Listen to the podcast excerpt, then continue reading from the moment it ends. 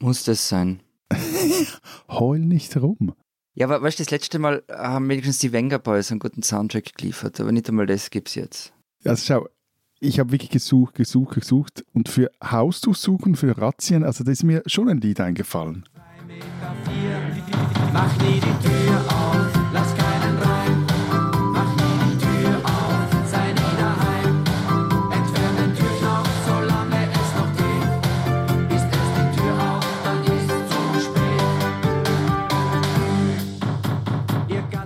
Oh ja, Ding Dong. Ding Dong.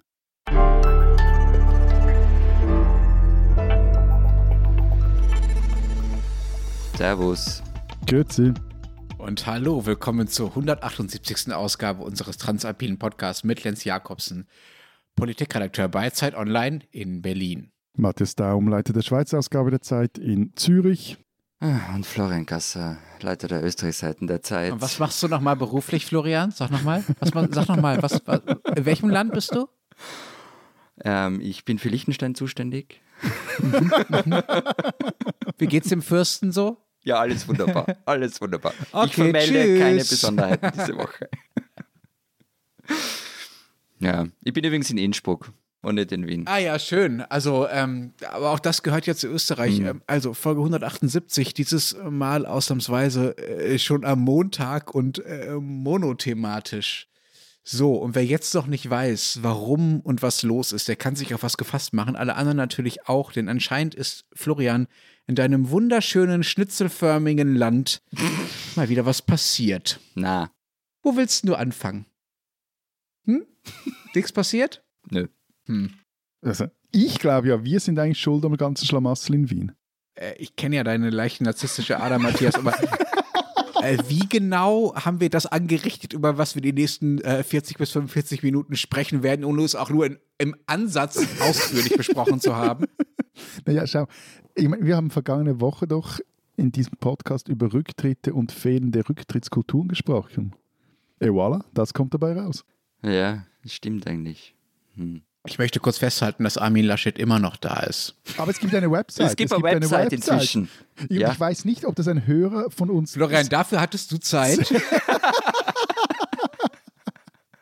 Das ist, also das ist wirklich Eskapismus, ja? Euer Kanzler tritt zurück, um das mal vorwegzunehmen, und du baust eine Seite für Armin Wir Laschet. haben eine Hörermail gekriegt, wir haben eine Hörermail gekriegt, die uns darauf hingewiesen hat, dass es jetzt die Homepage gibt. Wahnsinn. Also, versuchen wir mal ganz kurz so zu tun, als ähm, würden wir nicht völlig wahnsinnig und kopfschüttelnd äh, seit Tagen äh, auf dieses Land starren, sondern versuchen mal zu erklären, was da eigentlich passiert ist. Das bleibt natürlich an dir hängen, armer, armer Florian. Nein, überhaupt nicht. Das erzähle ich gern. Vielleicht fängst du vorne an. Ja, ja. Was geschah in Österreich? Vergangenen Mittwochvormittag. Übrigens, wir waren ja gerade zu Kann ich mal was erzählen? Nein, nein, in einem Videocall für ein Projekt, über das wir jetzt leider noch nichts verraten dürfen, außer dass es ganz großartig wird. Unser Projekt Ja, Ballhausplatz. na, stimmt, stimmt, ja. Ich habe mit euch gemeinsam die Nachricht äh, gekriegt, sozusagen. Was nämlich passiert ist, also am vergangenen Mittwoch stand die Wirtschafts- und Korruptionsstaatsanwaltschaft, die WKSDA, mit Hausdurchsuchungsbeschlüssen, unter anderem an der Zeitungsredaktion, ähm, vor der ÖVP-Parteizentrale und vom Bundeskanzleramt. Entschuldigung, darf ich da einmal, einmal dazwischen fragen? Es gab Mhm. doch diese merkwürdigen ÖVP-Pressekonferenzen die letzten Wochen immer wieder von wegen, ja, ja, ja, ja vor allem zwei. Mhm. es soll noch Durchsuchungen geben, aber äh, es ist sowieso nichts mehr zu holen, bei uns gibt's nichts und so. Genau, ja. Äh, das war das, oder? Das dürfte das gewesen Also wie- man weiß es natürlich nicht, aber es dürfte irgendwie das auch gewesen sein. Äh, Ja. es ist schön, wie, wie es alles ein äh, barockes Bild zusammen ergibt, wenn man es zusammennimmt im Nachhinein. Ja. Na okay, also wir, wir haben am Anfang, also wie ich das gelesen habe, eben mit euch gemeinsam, haben zuerst alle gedacht, es gehe um diese alte Casinos-Affäre oder die Öberg-Kiste, also das sind Geschichten, da geht es um Postenschacher, vielleicht erinnert sich der eine oder die andere Also Hörerin diesen Kleinkram meinst du, ja. Chat-Ramolett. Ja, ja. Mhm. Naja, das, wir haben ja schon mal drüber geredet, wir haben ja so ein Chat-Ramolett ähm, da aufgeführt. Wie auch immer, es ging darum nicht. Ähm, die Korruptionsstaatsanwaltschaft glaubt, dass äh, bei der Mediengruppe Österreich gezielt frisierte Umfragen publiziert worden sind, die für Sebastian Kurz förderlich gewesen sein sollen. Ähm, bezahlt worden sollen die Umfragen über Scheinrechnungen vom Finanzministerium worden sein. Ebenso hat das Finanzministerium Inserate bei diesen Medien gebucht, um sich damit die wohlwollende Berichterstattung und gefällige Interpretation der Zahlen zu sichern. Es geht da um ähm, Untreue und Bestechung, das sind die Vorwürfe. Und als Beschuldigte geführt werden zwei Meinungsforscherinnen, ein paar Vertraute von Sebastian Kurz, ein Zeitungsherausgeber oder zwei Zeitungsherausgeber, die Brüder Fellner und der Bundeskanzler selbst. Auch der Name Fellner kommt mir nicht nur in diesem Podcast, sondern auch in der Zeitberichterstattung ja durchaus bekannt vor. In den Umfragen ging es dann stets darum, dass äh, gezeigt werden sollte, wie total super toll Sebastian Kurz ist. Ja, das ist, ist doch eigentlich ein bisschen billig. Nein, es war schon gefinkelter. Wenn man sich diesen Beschluss zur Hausdurchsuchung, das sind ein bisschen was über 100 Seiten, das ist ja auch kein Geheimwissen, die sind im Netz, das Online-Magazin Zack Zack hat die online gestellt. Ähm, wenn man sich das durchliest, ähm, die Staatsanwaltschaft geht von vier Phasen aus. Ähm, in der ersten Phase, da war Kurz noch nicht Parteiobmann, wir sind so im Jahr 2016. Da ging es darum, die Große Koalition zu torpedieren. Die Umfragen sollten zeigen, dass Christian Kern, der sozialdemokratische Kanzler, uneinholbar vorne liegt und die ÖVP mit ihrem damals aktuellen Obmann gegen die Sozialdemokraten abstinkt. Und nur Sebastian Kurz, so der Tenor, könne das Ruder nur rumreißen. Dann gab es die Phase 2, da sind wir zum, ganz zum Beginn des Wahlkampfs 2017. Da ging es dann viel so um Themen, also um Themen, um Sachthemen, aber auch darum, Mitbewerber schlecht dastehen zu lassen. Zum Beispiel sollte in einer Umfrage belegt werden, dass eine prominente Kandidatin ähm, der liberalen Neos denen eigentlich gar nichts bringt. Dann die Phase 3, da, da sind wir dann im heißen Wahlkampf 2017, da sollten Unentschlossene mobilisiert werden, etwa damit, dass nach Fernsehduellen abgefragt wird, wer gewonnen hat, natürlich Sebastian Kurz. Und Phase 4, das war schon nach den Wahlen, ähm, da wurden erst Koalitionsvarianten abgefragt und dann auch die Akzeptanz verschiedener Maßnahmen wie Budgetkürzungen etc. Es sollte halt immer so ausgehen, dass es in die Politik der Kurzen Regierung passt. So, das ist jetzt relativ äh, kompliziert und die Ermittlungen haben ja auch äh, gerade erst begonnen. Also wir wissen nicht exakt. die gehen schon relativ lang, die Ermittlungen, aber wir wissen halt seit kurzem davon. Und die Genau, Ermittlungen wir wissen erst seit kurzem ja. daran, also wir wissen noch nicht so genau, ob wie genau es im Einzelfall gelaufen ist, diese, diese Umfragen und diese Studien, die, äh, die da veröffentlicht wurden, die werden ja offenbar noch fieberhaft gesucht. Ob sie überhaupt existiert haben, ist, soweit ich weiß, unklar. Ne? Na, bei den Studien geht es darum, die, also die, die Rechnungen, die gelegt wurden, wurden für Studien im Außenministerium gelegt. Und die sucht man gerade, diese Studien. Also hat es wirklich Studien gegeben oder ging es dann um die Umfragen? Irgendwo tief in einer Schublade müssen sie sein, ja, ja. Aber nur kurz, um es vielleicht mal knackig auf den Punkt zu bringen. Also die Österreicherinnen und Österreicher ließen sich auf Staatskosten, also auf ihre Kosten, von ihrem Außenminister und ihrem nachmaligen Kanzler vermutlich anlügen. Na, das ist zu zugespitzt, weil ähm, gegangen ist es ja darum, dass diese Umfragen und diese frisierten Umfragen, also die wurden vom, vom Umfeld von Sebastian Kurz frisiert, aber erschienen sind sie zum Beispiel in der Tageszeitung Österreich und auf OE24.at. Dort sollen sie, so der Vorwurf der Staatsanwaltschaft, erschienen sein oder man war gewillt, dort sie erscheinen zu lassen, weil Inserate gebucht worden sind. Ja, aber eine Lüge bleibt eine Lüge, egal wo sie erscheint. Ja. Es geht aber nur darüber hinaus natürlich. Es geht vor allem darum, ähm, wie die Entourage um Kurz agiert. Also wie, sie die Welt und andere Menschen sieht, ähm, wie skrupellos sie vorgegangen sind, zum Beispiel um den eigenen Parteichef zu putschen und dafür die Regierung der Großen Koalition torpediert haben.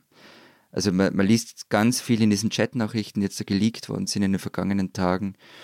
Also die zeigen so ein Sittenbild einer äh, wirklich skrupellosen Klick, ähm, die sich den Weg an die Macht durch arge Intrigen geebnet hat, die den eigenen Parteichef, den Vorgänger von Kurz, als Arsch bezeichnet, also Kurz hat es selber geschrieben, und gute Projekte, und jetzt sage nicht ich, dass es gute Projekte sind, sondern die Kurzleute schreiben in einem, bei einem Fall zum Beispiel selber, dass es ein geiles Programm sei, und das sabotieren sie aber, weil das wäre sonst Erfolg für die Große Koalition. Und ähm, sie wollen aber niemanden außer Kurz selber einen Erfolg gönnen.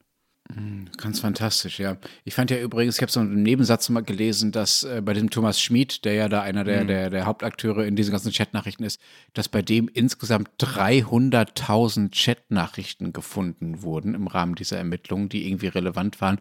Was ich einfach an sich, also unabhängig davon, wie was das politisch bedeutet und wie skandalös das ist, einfach eine unglaubliche Zahl finde. Also der Typ muss so irre getippt haben, aber das ist nun wirklich nicht das, was, äh, was gerade im Zentrum steht. Aber äh, das fiel mir am Rande noch auf. Also, das heißt, Matthias und ich, wir sind jetzt ganz leise, weil ich bin mir nicht sicher, wie viel Chatnachrichten es zwischen uns Ich nehme dann mal noch mal so einen. Schluck vom Wein. Oh Gott, oh Gott, oh Gott. So viel tippt ihr auch? Ich weiß es nicht. Also ich zähle es jetzt nicht. Aber Wir sind ja zu alt für Sprachnachrichten, von dem her, Ja. es wird eher getippt. Also der Ordner mit euren Chatnachrichten äh, wird dann irgendwann hoffentlich nie Gegenstand von Ermittlungen, sondern äh, äh, ins Haus der, der, der transalpinen Geschichte einwandern oder ähnliches Großspuriges. Jedenfalls, äh, Florian, wir sind jetzt immer noch, wir reden jetzt schon einige Zeit, wir sind jetzt immer noch eigentlich am Mittwoch. So, äh, Österreich wäre nicht Österreich, wenn es dabei einfach geblieben wäre. Wie ging es denn dann weiter? Ja, also Sebastian Kurz hat sich am Mittwochabend dann auch gleich ins Fernsehen gesetzt und hat gesagt, ja, das waren Mitarbeiter im Finanzministerium, was soll er mit denen zu tun haben? Er war ja im Außenministerium. Er hat sowieso nichts getan und warum wieder mal er schuld sein soll. Er, sei, er soll immer schuld sein, wenn irgendwas los ist. Und er werde sicher nicht gehen als Bundeskanzler. Es hat aber nicht lang gedauert, ähm, bis vor allem die Grünen verlangt haben, also sein Koalitionspartner, Kurz müsse als Kanzler gehen, sonst wäre die Regierung vorbei. Es wurde dann auch angekündigt, äh, eine Sondersitzung des Nationalrats für Dienstag. Und es war klar, der wird keine Mehrheit mehr haben. Also es wird ein Misstrauensvotum gegen ihn einkommen, er wird keine Mehrheit mehr haben, er wird also vom Parlament abgewählt werden, so wie schon einmal nach Ibiza. Geplant war, dass dann eine Vier-Parteien-Koalition folgt, also alle Parteien außer der ÖVP bilden eine gemeinsame Regierung. Davor hat die ÖVP ein bisschen Angst gehabt, weil die würden dann natürlich in die Ministerien einreiten und einfach wie die Irren danach suchen, was man vielleicht nur über die Kurzleute dort finden könnte. Aber Moment mal, das, das sagt die ÖVP aber nicht offen so. Na, also das ist, sagen wir mal, eine gängige nicht. Deutung. Genau, genau. Mhm. Trotzdem, Kurz gab sich weiter siegessicher. Also am, am Freitagabend war er im Fernsehen, er hat die Hauptabendnachrichten gecrashed mit Wie crasht ein Kanzler die Hauptabendnachrichten? indem du während die Hauptabendnachrichten laufen sagst, okay, ich gebe jetzt ein Statement ab und dann schalten die halt live hin. Wow, aber das machen die? Das würde die Tagesschau, glaube ich, in Deutschland nicht hinkriegen, ehrlich gesagt. Okay. Falls ihr euch an die Berichterstattung über das Hochwasser erinnert, ja, da hat es auch 24 Stunden gedauert. Aber Aris, Ja, okay, aber also, ja. Na, also wie gesagt, er war dann, er hat dann wieder nichts gesagt, außer dass alle gemein, ich bin unschuldig, ich bleibe. Am Samstagvormittag war, wenn man so dem, dem Flurfunk ähm, ähm, glauben kann, ist diese Vier-Parteien-Regierung quasi fix. Und am Abend ist er dann als Kanzler zurückgetreten. Aber, und das ist dann doch das recht Geniale an der Wolte, er wird Clubobmann, also Fraktionschef im Parlament.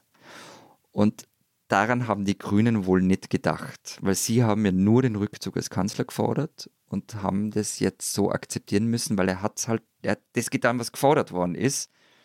Sie haben nicht gefordert, er muss überhaupt sich aus der Politik zurückziehen. Und Ja, wir kommen ja gleich noch dazu, was die Grünen da so akzeptieren müssen oder was sie vielleicht auch nicht hätten akzeptieren müssen und wie genial es ist, sich zu sagen, ja gut, ich nehme halt, lass halt den einen Posten weg und mache halt dafür einen anderen, ob das genial ist oder er einfach hat nur. getan, was von ihm verlangt Ja, worden ist. aber- Er muss als Kanzler gehen, hieß es. Ich finde ja einen Satz der NEOS-Chefin Beate Meinl-Reisinger sehr, sehr treffend für das, was Kurz da tut, wie er sich verhält, nämlich sie sagte, da putzt einer nur fürs Auge. Stinkt halt trotzdem noch, ne? Ihr könnt euch ungefähr vorstellen, was, was sie damit meint. Und äh, Hm. das, find, das halte ich für eine sehr naheliegende Deutung. Also es geht eigentlich darum, sich so durch die Ämter zu manövrieren, äh, dass man halt sauber Ja, eh. durchkommt. Ja, Klar. ja, ja, eh, aber Na, also, es, ist ja, es, ist ja, es ist ja irrer Machtpoker, ne, logisch. Genau, aber das ist sozusagen, ich muss doch nochmal sagen, das ist sozusagen Hm. für dich vielleicht eine Selbstverständlichkeit der österreichischen Politik. Das ist sie vielleicht noch nicht mal in jedem Land auf der politischen Ebene und für außerhalb der politischen Ebene vielleicht sogar sowieso nicht normal. Aber was ja damit einhergeht mit diesem Amtswechsel oder mit diesem Wechsel ins Parlament, ist ja auch, dass er Immunität hat, weil er plötzlich Abgeordneter ist. Nützt ihm das irgendwas? Also erstens, wie kommt er irgendwie da dran? Wie kann der einfach sagen, ich gehe jetzt ins Parlament? Und zweitens, war Abgeordneter. War er war, Ab- er war Spitzenkandidat seiner Partei und da ist man automatisch dann Abgeordneter, bevor die Regierung gebildet wird. Okay, und dann darf man das aber nicht bleiben, während man Kanzler ist. Genau, es geht nicht beides. Weil das ist in Deutschland anders. ne? Also in Deutschland, Merkel ist ja Abgeordneter auch. genau, Okay. nein, du bist nicht Abgeordneter. Und nutzt ihm das jetzt irgendwas? Weil als, also man hat ja Immunität, das heißt, erstmal müssen die Ermittlungen jetzt ruhen. Ist das so eine Technikalität, dass die wieder aufgenommen werden? Also sagen wir so, es ist ein technischer Akt. Die Frage ähm, ist ein wenig, wie rasch diese Immunität aufgehoben werden wird. Der ÖVP-Club hat schon sehr generös verlautbaren lassen am Samstagabend, dass sie selbst die Aufhebung der Immunität beantragen würden. Das war mal wieder eine schöne Showeinlage, das können sie nämlich gar nicht selber beantragen. Die Staatsanwaltschaft muss dann einen Antrag stellen und so weiter. Es wird passieren, es wird ein bisschen dauern und bringt ein bisschen Zeit. Hm. Aber das ist kann nicht der Grund sein, das zu tun für ihn. Ne? Also das war nicht der Grund für Kurz. Na, Aber noch ein technisches Detail. Ich meine, er, er drückt jetzt ja zwei Leute von ihrem Posten weg. Zum einen, glaube ich, eine Abgeordnete, die muss den Sessel räumen. genau. Und zum anderen ja den jetzigen äh, Clubobmann, also den Fraktionsvorsitzenden. Äh, nein. Also was? Ja und nein. Also ja, Also zum einen, eine Ab gehen. eine Abgeordnete muss gehen, genau. Aber die, wenn jetzt die sagen würde, nee, äh, ich bleibe. Das ist die Bewegung kurz. Also das ist nicht Ja, ja, ja, aber, vorgesehen. aber ich, ich, ich, nur jetzt theoretisch könnte die sagen, nein, ich bleibe und dann hätte äh, ich muss Problem. gestehen, mit dieser Frage habe ich mich nicht einmal ansatzweise beschäftigt. Das ist so ein Gut, bisschen okay. wie Matthias Ja. Wunsch, dass der Bundestag Also. Habeck zum Kanzler wählt, weil sie ihn plötzlich doch toll finden. Ja, also mh. Pass auf, pass auf, Söder kommt noch, pass auf. Und das andere ist, ähm, also Sebastian Kurz wird Clubobmann, das Tagesgeschäft wird aber der dann stellvertretende Clubobmann übernehmen, der jetzt Clubobmann ist. Also Moment mal, Moment mal. Er will den Chefjob haben, aber er will den Chefjob gar nicht machen. Also er sagt, er, er will oben drauf sitzen, aber er ist nicht bereit, die Arbeit zu erledigen. Also er will eigentlich nur den Titel. was soll ich da sagen? Ja, und die Kohle, die Kohle, er kriegt ja doch noch, nochmals etwa 6.500 Euro im Monat für dieses Clubobmann-Ding und etwa 9.200 Euro für das äh, Abgeordnetenmandat, oder? Du hast recherchiert für diese Folge. Ja, ja, du. Aber das ist doch völlig irre. Der kann doch nicht sagen, ich werde Fraktionschef, um mal den deutschen Terminus zu benutzen, Mhm. will aber das Amt gar nicht machen. Also dann ist doch, das ist doch einfach völlig unpassend. Dann muss doch die Fraktion sagen, wir wollen doch aber jemanden haben, der seinen Job macht und nicht irgendwie da so ein. Ja, so wobei, also ich verstehe deine Empörung ein bisschen. Auf der anderen Seite würde er den Job machen. Also, also es war zum Beispiel so, was ist jetzt bei Ministerräten? Weil der Fraktionschef ist Teil des Ministerrats. Und ist die Frage, will man Sebastian Kurz im Ministerrat haben? Ministerrat ist Kabinett, ja? Also, ja, genau. Okay. Mhm. Ja. Und da geht halt nicht Kurz hin, sondern der andere. August Wöginger heißt er übrigens. Das heißt, dass er sein Amt nicht ausführt, ist auch eine Möglichkeit, noch mehr in den Schatten zu treten. Also, Wenn er jetzt, ja, wenn er, ich glaube nicht, dass er in den Schatten treten wird, aber ja. aber du weißt, was ich meine. Also, dass Also, er, ja, ja, ja. dass genau. es auch mehr nach Rückzug aussieht, sozusagen. Lass uns mal zu denjenigen kommen, die das alles erst erzwungen und dann äh, jetzt den äh, kurzen Ausweg ja indirekt ermöglicht haben, zu den Grünen. Warum genau, erklär nochmal, machen die das mit? Und besiegen die, sorry, wenn ich gleich noch eine Frage hinter nachschicke, besiegen die damit nicht ihren nächsten Rauswurf aus dem Parlament bei den nächsten Wahlen? Wir machen seit Anfang 2018 diesen Podcast. Wir haben gemeinsam an Innenminister Herbert Kickler erlebt, Razzia beim österreichischen Geheimdienst, Goldvorräte von Strache in Osttirol, Ibiza und jetzt die vergangenen Tage. Und Es ist du übrigens, also ernsthaft. dass alle Highlights dieses Podcasts letztlich österreichische Highlights waren. Gestehen wir es uns ein, so ist es. Ne? Also, Ja, eh. Aber na, was ich sagen will, und das ist ganz ernst gemeint, österreichische Innenpolitik zu prognostizieren, das kannst knicken. Ich, ich traue mich, ich wage es nicht, sie zu prognostizieren. Ich bin ein bisschen bei dir, ist, ich glaube, es wird für die Grünen nicht einfach. Jetzt Rauswurf halte ich für ein bisschen zu viel, aber wer weiß das schon. Also zum einen, meine Ansprüche an dich bleiben hoch, Danke. lebe damit. Aber trotzdem nochmals die Frage von Lenz und mir. Also warum lassen die das mit sich machen? Ja, da kann ich nur spekulieren. Meine starke Vermutung ist, weil sie nicht aus der Regierung wollen. Sie haben nur zu wenig Projekte umgesetzt, deshalb haben sie ja auch auf diese Vier-Parteien-Koalition gehofft und nicht zum Beispiel sofort Neuwahlen gefordert. Und das andere ist, das habe ich vorher gesagt, sie sind am Samstag von Kurz, das ist meine Behauptung, ausmanövriert worden. Dumm klaffen. Ja, aber jetzt mal im Ernst, sorry. Aber das ist Mhm. doch einfach naiv, vielleicht ist es auch blöd und so ist. Also die Grünen könnten doch jetzt auch sagen, sorry Leute, aber so geht das nicht. Wir fordern Ja. mehr. Wir fordern, dass der, der ganz abhaut. Wir fordern XY oder sonst was. Und sonst haben sie ja immer im- in der Hinterhand, da hätten sie ja diese Vier-Parteien-Regierung, mit der sie ihm drohen könnten. Also ich Ja, so einfach ist nicht- sie jetzt auch nicht mehr, aber Ja, ja. ja, aber ich kapiere nicht.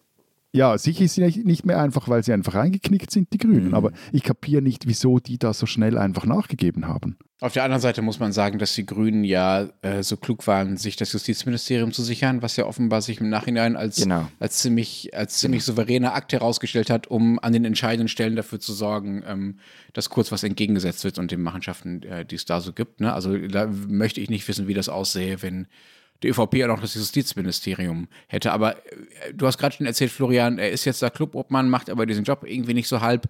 Was macht Sebastian Kurz denn dann eigentlich in den nächsten äh, Wochen und Monaten? Ist er, äh, es gibt im Internet die netten Vergleiche zu Putin und Medvedev äh, in Russland äh, vor einigen Jahren. Ja, also Ist komm. er jetzt der Schattenkanzler, der das Amt nur, sagen wir mal, dem Schein, für den Schein abgibt, aber eigentlich doch alles entscheidet? Hm, Er wechselt doch jetzt bald mal Windeln, vielleicht das. ja, also man, was du nicht vergessen darfst, er ist ja nicht nur Fraktionschef, sondern auch ÖVP-Chef, also Parteichef. Ähm, und das bleibt er auch. Und er ist ein richtiger Boss.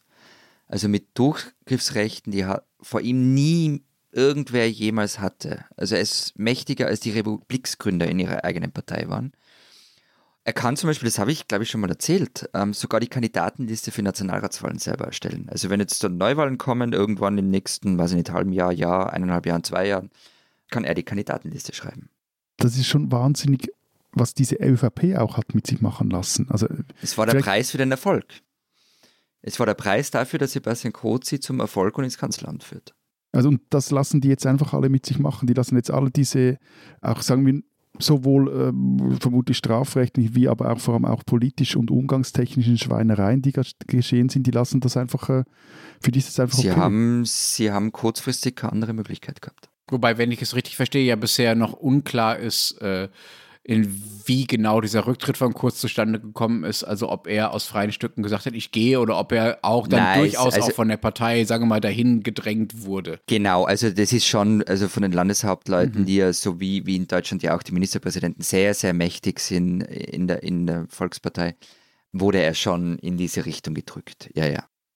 Vielleicht noch eine andere Figur, die der da ja auch immer wieder auftaucht, ist Alexander Van der Bellen, euer Bundespräsident. Hm. Wieso, also Distanz betrachtet hat man den Eindruck, ja, der steht da so etwas an der Seitenlinie, schaut sich dieses Theater an und nuschelt ab und zu ein paar Kalenderspruchweisheiten rein und gut ist. Er hat am Sonntagabend übrigens die Regierungskrise für beendet erklärt. Ähm, Eben, also es ist quasi, das ist so irgendwie, hier gibt es nichts zu sehen. Das Zitat ist, morgen Mittag werde ich den neuen Bundeskanzler und einen Außenminister angeloben. Wir wissen noch nicht genau, wer es wird.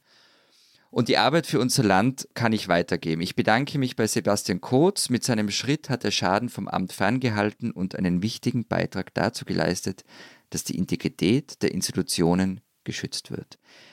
Aber Rückfrage an dich. Was hättest du dir von, von einem Alexander von der Bellen jetzt erwartet? Zumindest nicht so einen, Entschuldigung, Gaga-Satz wie oder Halbsatz, dass die Integrität der Institution geschützt wird. Also die Integrität der Institution ist doch schon längstens unterminiert und äh, völlig in Zweifel gezogen durch solches Verhalten. Also, was hätte ich erwartet? Vielleicht irgendwie mal, also ich frage mich halt einfach, für was braucht es denn überhaupt so, so einen Posten? Für was braucht einen Bundespräsidenten, wenn der nicht mal irgendeine Art von Machtwort, sei es von mir, dass auch ein Staatsmenschen sprechen kann? Also, sonst, der erinnert mich halt einfach mehr irgendwie langsam an Queen Elizabeth. Die hat außer träfen Sprüchen auch nicht mehr viel zu sagen, ist aber irgendwo durch auch noch eine coole Person, was man ja auch von Van der Bellen sagen kann. Aber ich meine, dieses beschwichtigen Getue, jetzt Regierungskrise vorbei, also, Entschuldigung, das ist doch nur noch oberpeinlich. Also kann man das noch ernst nehmen? Oder, das ist, was wäre die andere Interpretation, das habe ich bei euch kürzlich ge- gelesen, die beiden, so kurz und Van sind halt einfach wirklich so dick geworden über die Jahre. Ich, ich, ich verstehe nicht ganz, was für ein Machtwort du erwartet hättest. So, ja, ihr seid böse, Buben, seid ihr ganz böse. Ich meine, ist auch lächerlich. Er hat ihm übrigens am Sonntag schon auch gesagt, dass er diese Respektlosigkeit, also da redet er jetzt von diesen Dingen, die nicht strafrechtlich relevant sind, dass er die nicht achselzuckend übergehen möchte. Und er hat sich übrigens auch als Bundespräsident äh, dafür entschuldigt, welches Bild die Politik abgegeben habe. Das war aber bei Ibiza. Oder das war jetzt nochmals. Das war jetzt nochmal. Ja, er hat beschwichtigt und ja, er hat mal wieder auf die wunderschöne Verfassung hingewiesen. 2019 hast du das übrigens nur ganz cool gefunden. Ja, ich, ich finde ja auch Prinz, also fand ja auch Prinz Philipp ganz cool, aber wenn es dann irgendwie hart auf hart geht, ist dann irgendwie halt cool, nicht mehr allzu cool. Ja, Ich möchte noch einmal darauf hinweisen, dass ich seit deinem äh, äh, Queen Elizabeth-Vergleich, äh, lieber Matthias, jetzt dieses Bild von Alexander van der Bellen mit diesen lustigen Pferderennenhüten von Queen Elizabeth vor mir habe. Also, äh, wenn ihr das bitte auch noch umsetzen könntet, lieber Florian, ähm, dann wäre meine Begeisterung für die österreichische Politik zumindest auf Unterhaltungsniveau vollständig. ja, aber also normal, also Das ist jetzt zu profan hier alles, ne? Okay. ja, irgendwie schon. Ich, ich muss gestehen, also eben, ich finde irgendwie, Van der Bellen hat, hat die Art des Vorgehens seit Ibiza nicht geändert. Ähm, damals war Matthias ganz verliebt in ihn. Und jetzt irgendwie, ja, was wir übrigens nicht genau wissen, gell, das kommt nochmal dazu. Ich mag, wie du dich rauswindest. Ja, ja, welche Fäden er in den vergangenen Tagen im Hintergrund gezogen hat. Und zur eigentlichen Frage von dir, ja, also er und Kurt sind wirklich dick geworden in letzter Zeit. Ähm, seit dem Frühjahr sind sie sogar per Du miteinander und Van der Bellen soll mit dem Duzen angeblich sehr sparsam umgehen. Ich, ich lasse dich jetzt da einfach mal nicht los. Oder nicht, Bitte. wie sagen wir denn? Nicht von der Andel. Also, ich meine, Van der Bellen sagt ja nach dem Ibiza-Skandal diesen Satz, so sind wir nicht. Und wir, das waren die Österreicherinnen und Österreicher. Aber also jetzt nach diesen Tagen zeigt sich doch, Österreich ist eben genau so. Also zumindest jene 55 Prozent, die ÖVP oder FPÖ wählen. Also mit diesen Relativierungen befördert doch Van der Bellen also diese urösterreichische Ausrede für alles vom ewigen Opfer und den politischen Verfall der immer noch kakanisch durchseuchten Alpenrepublik. Wo hast du denn das Zitat rausgegoogelt? Diese, diese Absolutismen, arkanisch durchseucht und sein Blödsinn. Entschuldige. Hey, schau mal, Lucono, Hm. Von dir gelernt. Noricum, von dir gelernt. Waldheim, schon gewusst. Heider, schon gewusst. Grasser, Schüssel, Eurofighter, Tetron, Hyperalpe Adria, Telekom, Casino-Affäre, BVT, Shred-Skandal. Also ich habe jetzt kürzlich, äh, heute noch Abend in der, in der NZZ gelesen von eurem Schriftsteller Franz Sobel, der da schreibt, der Austriaker ist ein Gauner, der es sich zu richten versteht, charmant und überzeugt, dass bei ihm alles als Kavaliersdelikt durchgeht. Also da kann doch ein Bundespräsident nicht hinstehen und einfach die ganze Zeit sagen, Regierungskrise beendet, alles nur halb so schlimm und jetzt gib mir einen Chick und ich rauche eine. Ja, also bei ein paar Dingen weiß ich jetzt nicht genau, was du gemeint hast. Also zum Beispiel, was du mit, mit dem Stichwort Schüssel gemeint hast. Aber ich verstehe schon, worauf du hinaus willst. Also die Häufung, alles, was Lenz vorher gesagt hat, die Highlight des Podcasts waren aus Österreich und auch in den vergangenen Jahren die Häufung von, von irgendwelchen absurden Geschichten.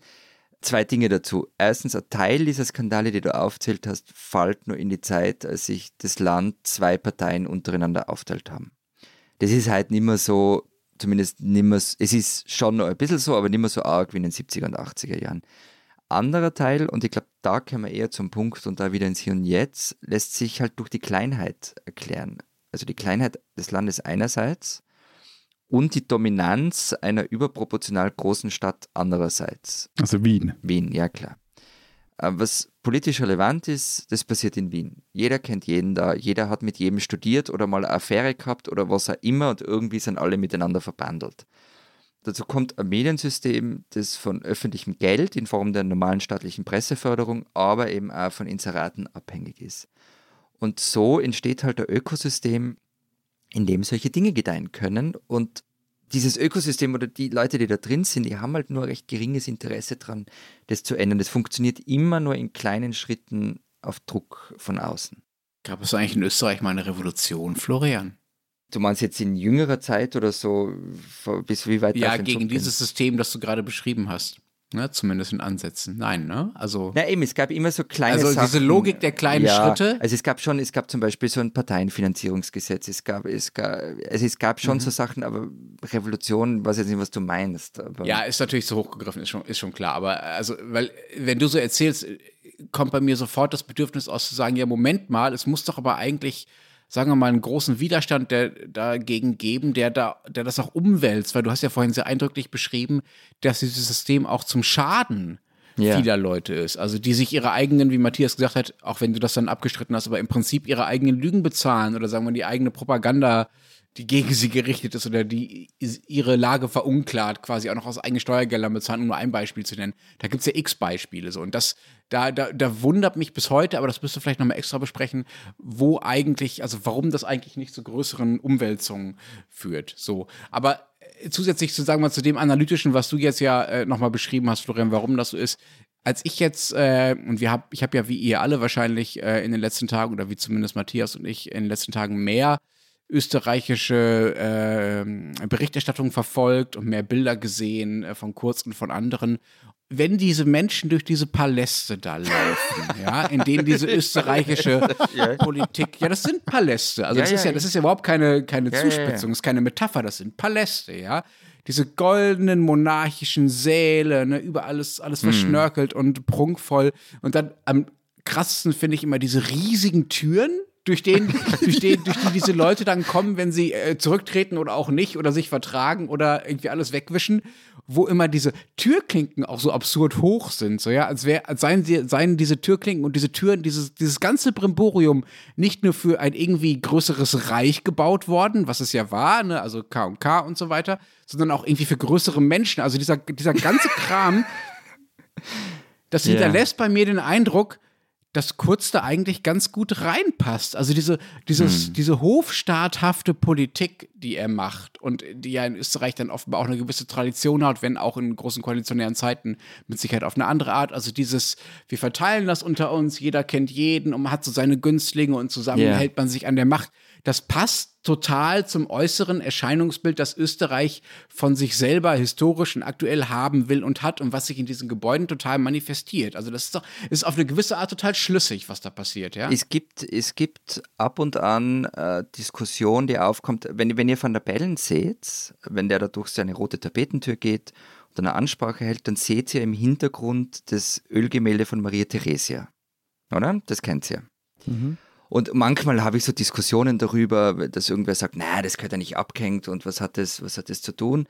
Und mein Argument dagegen ist immer, also wenn ich das dann Kindern erkläre, wer das ist, dann sage ich, da hinten, das ist die Kaiserin Maria Theresia, die war da von 1740 bis 1780 und die hat in der Hofburg regiert, weil sie in die richtige Familie geboren wurde.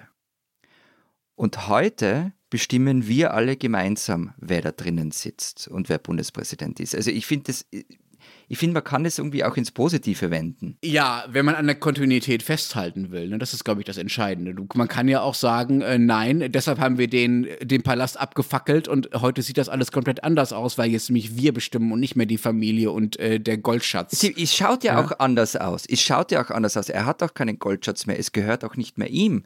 Diese Bo äh, das sieht man aber wir, nicht. Er läuft da durch. Wir Ja. erlauben ihm, da drinnen zu sein. Und er wird alle spätestens zwölf Jahre ausgetauscht. drin. Ja, das ist ungefähr eine ähnliche Argumentation wie in The Crown in den 50ern, um mal auf Queen Elizabeth zurückzukommen. Aber Ja, aber die muss in die richtige Familie geboren sein, um dort sein zu dürfen. Darf ich noch eine andere Beobachtung mit euch teilen? Ich wollte nur noch was sagen. Ja, Kakanisch durchseucht. ja, ja. ja. Darf ich noch eine andere Beobachtung teilen? Erinnert ihr euch an den Samstag, nachdem das Ibiza-Video erschienen ist? Vage. Okay. Heinz-Christian Strache, mit dem muss man ja wirklich kein Mitleid haben, aber der hat sich da rausgestellt zu dieser Pressekonferenz, entschuldigt sich bei seiner Frau, bei anderen, sagt, es sei ihm alles sehr peinlich und tritt zurück. Sebastian Kurz hat sich mit keinem einzigen Satz entschuldigt. Zum Beispiel dafür, dass er seinen Vorgänger mal einen Arsch genannt hat in einer von diesen Chatnachrichten. Nicht ein Piep. Ich will jetzt gar nicht so viel reininterpretieren. Ich will es einfach nochmal gesagt haben. Diesen Österreicher sollten Sie kennen. Alexander Schallenberg entstammt der ehemals adeligen Familie Schallenberg. In Deutschland würde man sagen von Schallenberg. In Österreich darf man das ja nicht mehr. Da, wo wir bei Revolution wären und. Auch wir so haben da einige Defizite mit Sicherheit. Ja. Geboren wurde jedenfalls Alexander Schallenberg am 20. Juni 1968, Achtung, in Bern. Warum also in der Schweiz? Weil schon sein Vater Botschafter und Generalsekretär des österreichischen Außenministeriums war. Der Sohn wuchs dann in der halben Welt auf, in Indien, in Spanien, in Paris, er studierte in Österreich, Frankreich und Belgien und wurde 1997 dann selber Diplomat wie sein Vater. Es verschlug ihn nach Brüssel, er wurde Pressesprecher der Außenministerin Ursula Plastik und unter ihrem Nach-Nachfolger Sebastian Kurz dann Leiter der Stabstelle für strategische außenpolitische Planung. So, nun springen wir zum Ibiza-Skandal. Danach wurde er nämlich Außenminister der Expertenregierung unter Brigitte Bierlein. Sebastian Kurz übernahm ihn nach den, nach den Nationalratswahlen einfach. Er war der Einzige, der aus dieser Expertenregierung dann in die nächste ÖVP-Grünen-Regierung überwechselte. Jetzt ist Schallenberg äh, die untadelige Person, soll die untadelige Person sein, die die Grünen anstatt von Sebastian Kurz im Kanzleramt gefordert haben. Er soll also nächster österreichischer Kanzler werden. Schallenberg mag nicht in die Machenschaften dieser türkisen Volkspartei verstrickt sein. Er kommt auch in diesen Chatnachrichten zumindest nicht als Akteur vor. Politisch denkt er aber ähnlich wie Sebastian Kurz. Bei der Migrationspolitik sagt er von sich selbst, er sei Überzeugungstäter. Er wäre übrigens derjenige, der sich äh, noch nach dem Einmarsch der Taliban in ähm, Afghanistan, in Kabul dafür einsetzte, keine afghanischen Flüchtlinge aufzunehmen. Er liegt da voll auf Linie äh, von Sebastian Kurz. Und als es einmal um die Frage ging, ob aus dem griechischen Lager Moria, äh, das Lager auf Lesbos, das kennt ihr sicherlich alle, Kinder ausgeflogen werden sollten, sprach er, ich zitiere, vom Geschrei um die Verteilung. Österreich hat genug humanitäre Hilfe geleistet, sagt Schallenberg, und natürlich 2015 dürfe sich nicht wiederholen. Wir kennen alle diesen Satz. Alexander Schallenberg eilt nun der Nimbus voraus, eine Art Platzhalter für Sebastian Kurz zu sein. Stichwort Schattenkanzler hatten wir gerade schon. Also ein Kanzler zwar, der aber vom Ex-Kanzler dirigiert wird. Es wird an dem ehemaligen Spitzendiplomaten liegen, zu beweisen und davon zu überzeugen, dass er mehr ist als nur das. Alexander Schallenberg ist jedenfalls ganz sicher ein Österreicher, den man vor allem für die nächsten Monate, vielleicht für die nächsten Jahre kennen sollte.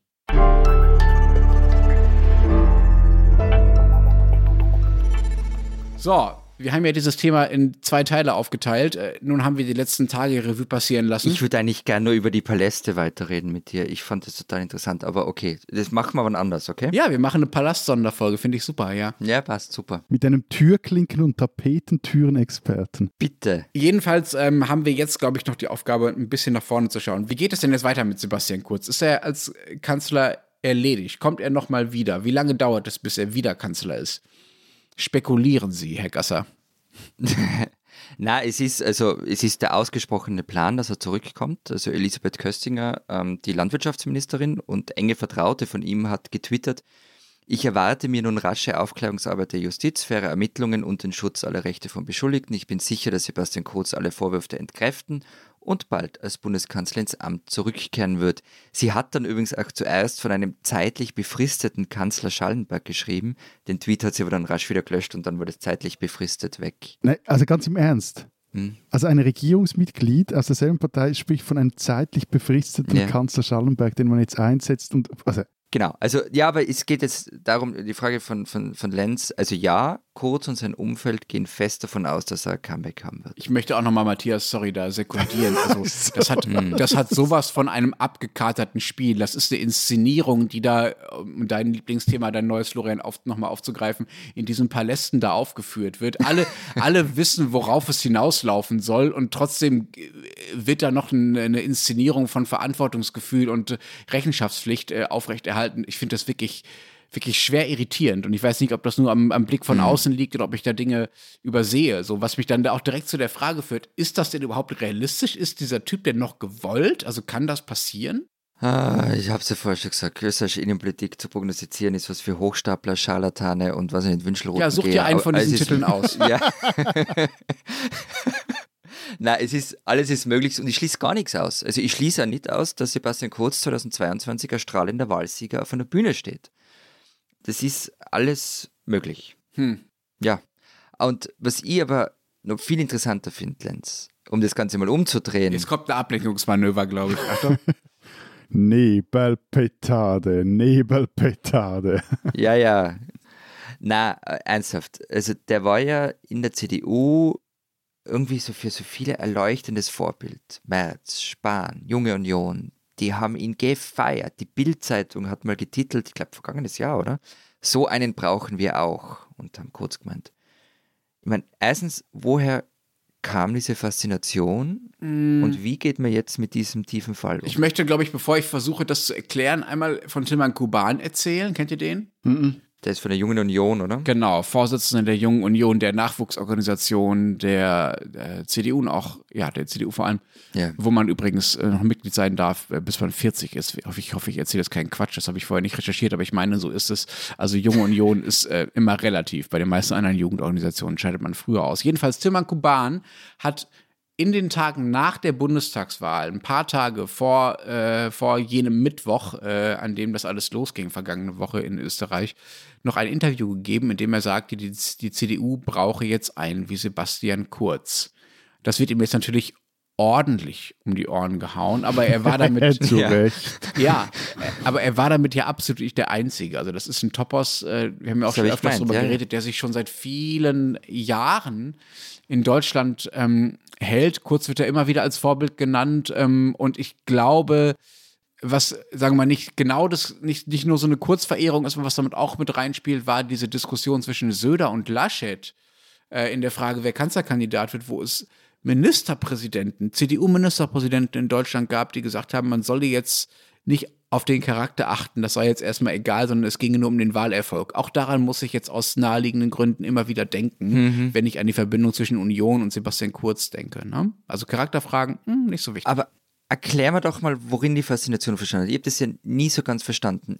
Ja, er hat Wahlen gewonnen, aber Angela Merkel hat auch Wahlen gewonnen, so ist es nicht.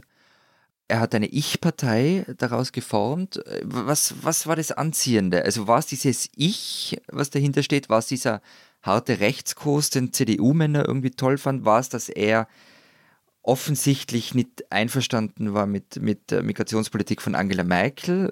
So, also wir nehmen ja ausnahmsweise mal abends auf und vielleicht liegt es daran, dass ihr mich schon nach einem langen Tag ähm, spätabends und nach einem ersten Drink äh, hier erwischt bei der Aufnahme.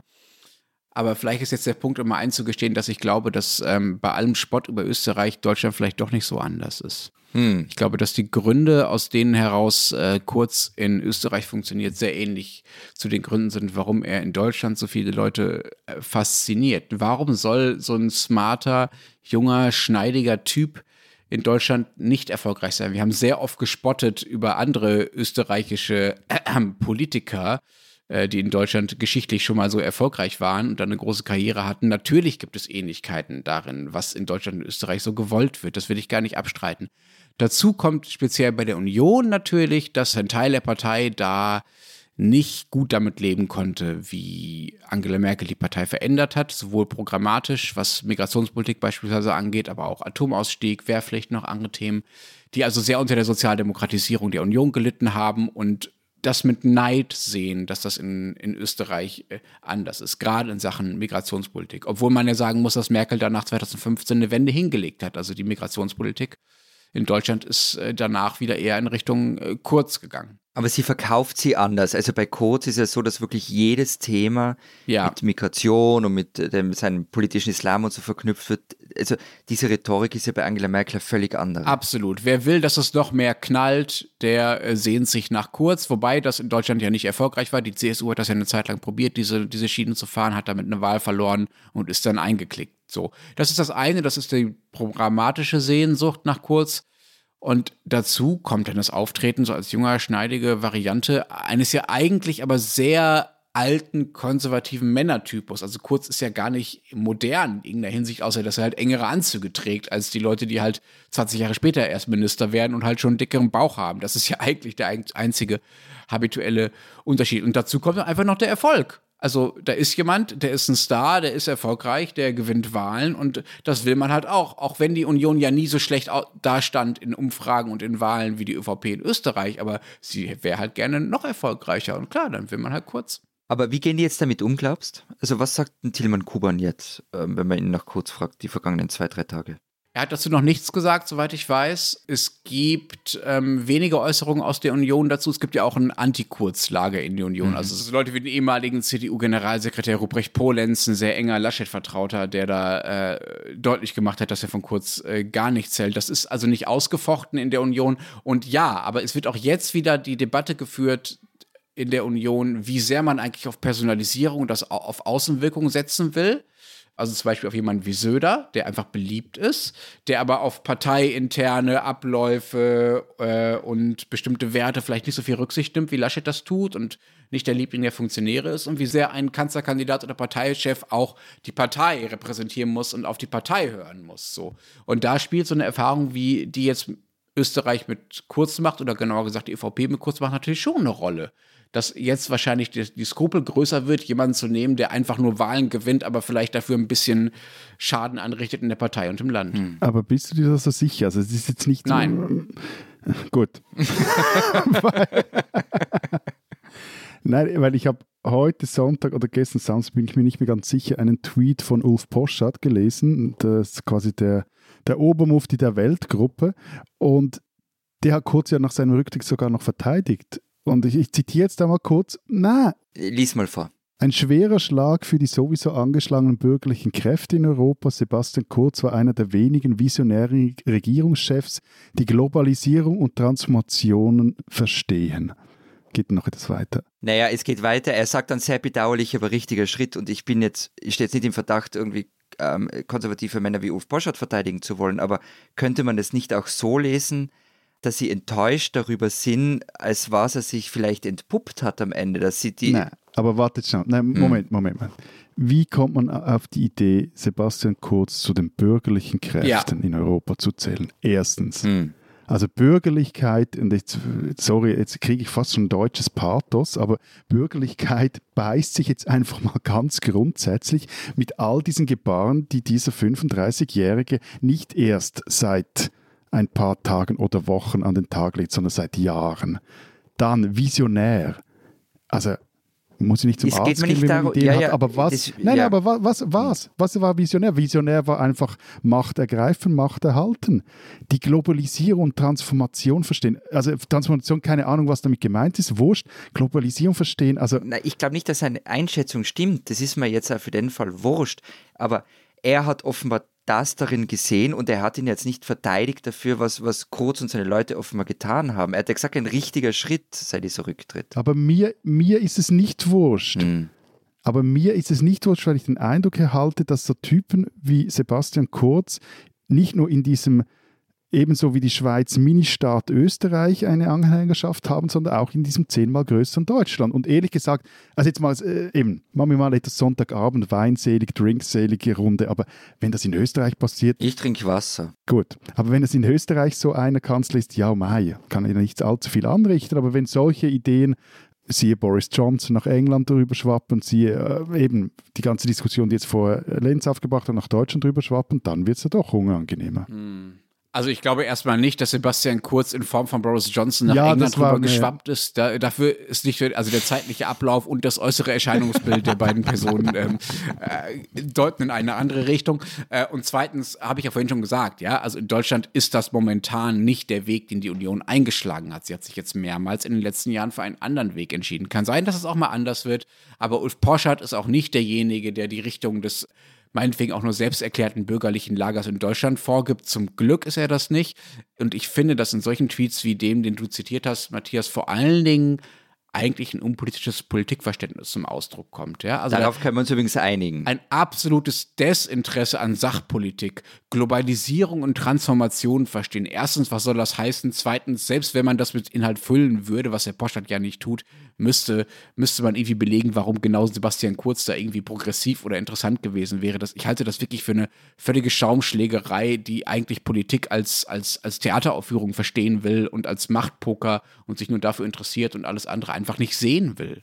Damit hast du eigentlich die äh, ziemlich viel von österreichischer Politik beschrieben mit diesen letzten paar Sätzen, Lenz. Ja, leider nicht nur von österreichischer, das Ja, gehört ja. auch dazu, das ist ja in Ordnung. Es kommt ja auf das Verhältnis zu anderen Dimensionen von Politik an. Aber Matthias, wir haben dich bis jetzt in Ruhe lassen. Gab es eigentlich eine Schweiz in irgendeiner Form? Ihr mögt ja so, so liberale, bisschen konservative Männer ganz gern. Ja, aber aus, aus, aus Schweizer Perspektive kann natürlich ein Österreicher fast nicht liberal sein. Wirtschaftsliberal haben wir jetzt natürlich gemeint, gell? Also Ja, ja, nicht, nee, aber auch, auch das, auch wenn das historisch völlig falsch ist, weil, weil sehr viele der Ideen aus Österreich kommen, die hier sehr populär sind, aber so das, also ich glaube, da beißt sich, und das, das meine ich jetzt ganz im Ernst, da beißt sich Mhm. so was, was ganz grundsätzlich hin.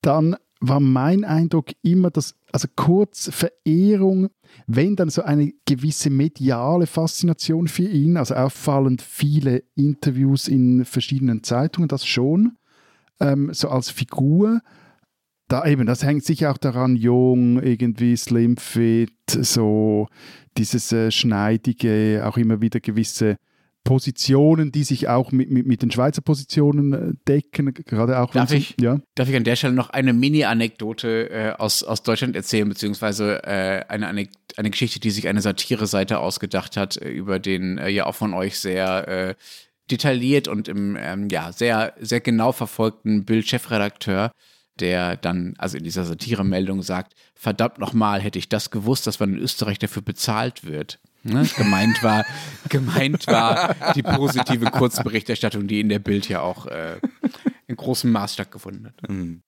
Aber ich glaube, wieso es nicht zu dieser großen äh, Anbetung des konservativen Messias gekommen ist in der Schweiz, hängt auch damit zusammen, dass das Pendant zur ÖVP, nämlich die CVP in der, in der Schweiz, ihre Rolle längst, ihre historische Rolle längst verloren hat. Schon in den 90ern, nämlich an die SVP. Also, also all diese konservativen katholischen Stammlanden, die wählen heute SVP, nicht mehr CVP.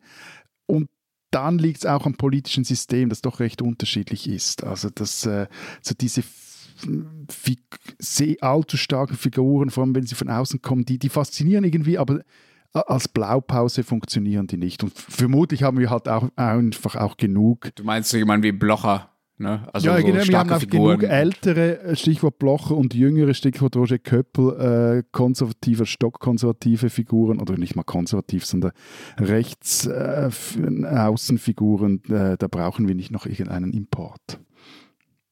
Aber jetzt habe ich noch abschließend noch eine ganz persönliche Frage an dich, Florian.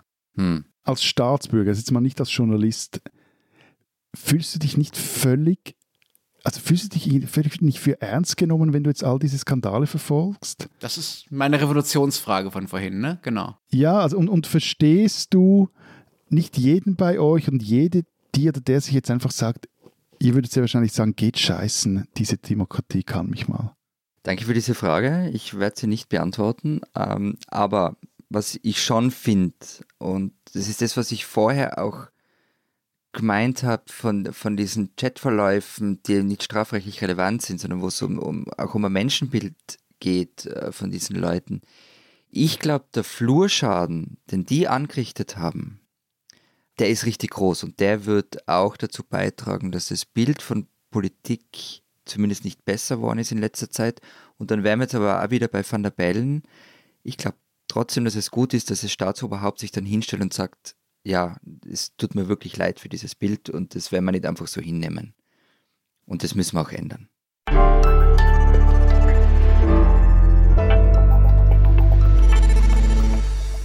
Wenn Sie wissen wollen, was in den äh, einzelnen Ländern, die aus diesem dieser Podcast besteht, äh, so los ist, dann lesen Sie doch vielleicht mal diese Woche die Zeit Schweiz oder die Zeit Österreich. Was habt ihr denn vorbereitet? Rat mal. Wir haben ein herrliches Eskapismusprogramm bei uns. Eine Doppelseite über Celestino Piatti, Schweizer Grafiker und äh, Kinderbuchautor. Der würde bald mal 100 Jahre alt und von dem erscheinen jetzt äh, Bücher neu. Und meine Kollegin Barbara Achermann hat seine Tochter getroffen und eine große Geschichte darüber geschrieben, weil die Tochter jetzt drauf und dran ist. Das Archiv des Celestino Piatti für die Öffentlichkeit zugänglich zu machen. Und wenn Sie wissen wollen, was in Deutschland so los ist und übrigens auch, was in Österreich so noch so los ist zwischen den Erscheinungstagen äh, der äh, Zeit Österreich gedruckt und digital, dann lesen Sie natürlich äh, Zeit Online. Auch dort will Florian uns sicherlich weiter auf dem Laufenden halten. Wir hören uns dann ja demnächst mal wieder, wenn halt wieder mal was los ist. Äh, ich bin mir sicher, es- ich bin mir sicher, es wird sehr bald der Fall sein. Also vielen Dank äh, für diese Sonderfolge, vor allen Dingen an dich, lieber Florian. Halte durch. Bis dahin sagen wir Vielen Dank. Adieu. und Servus.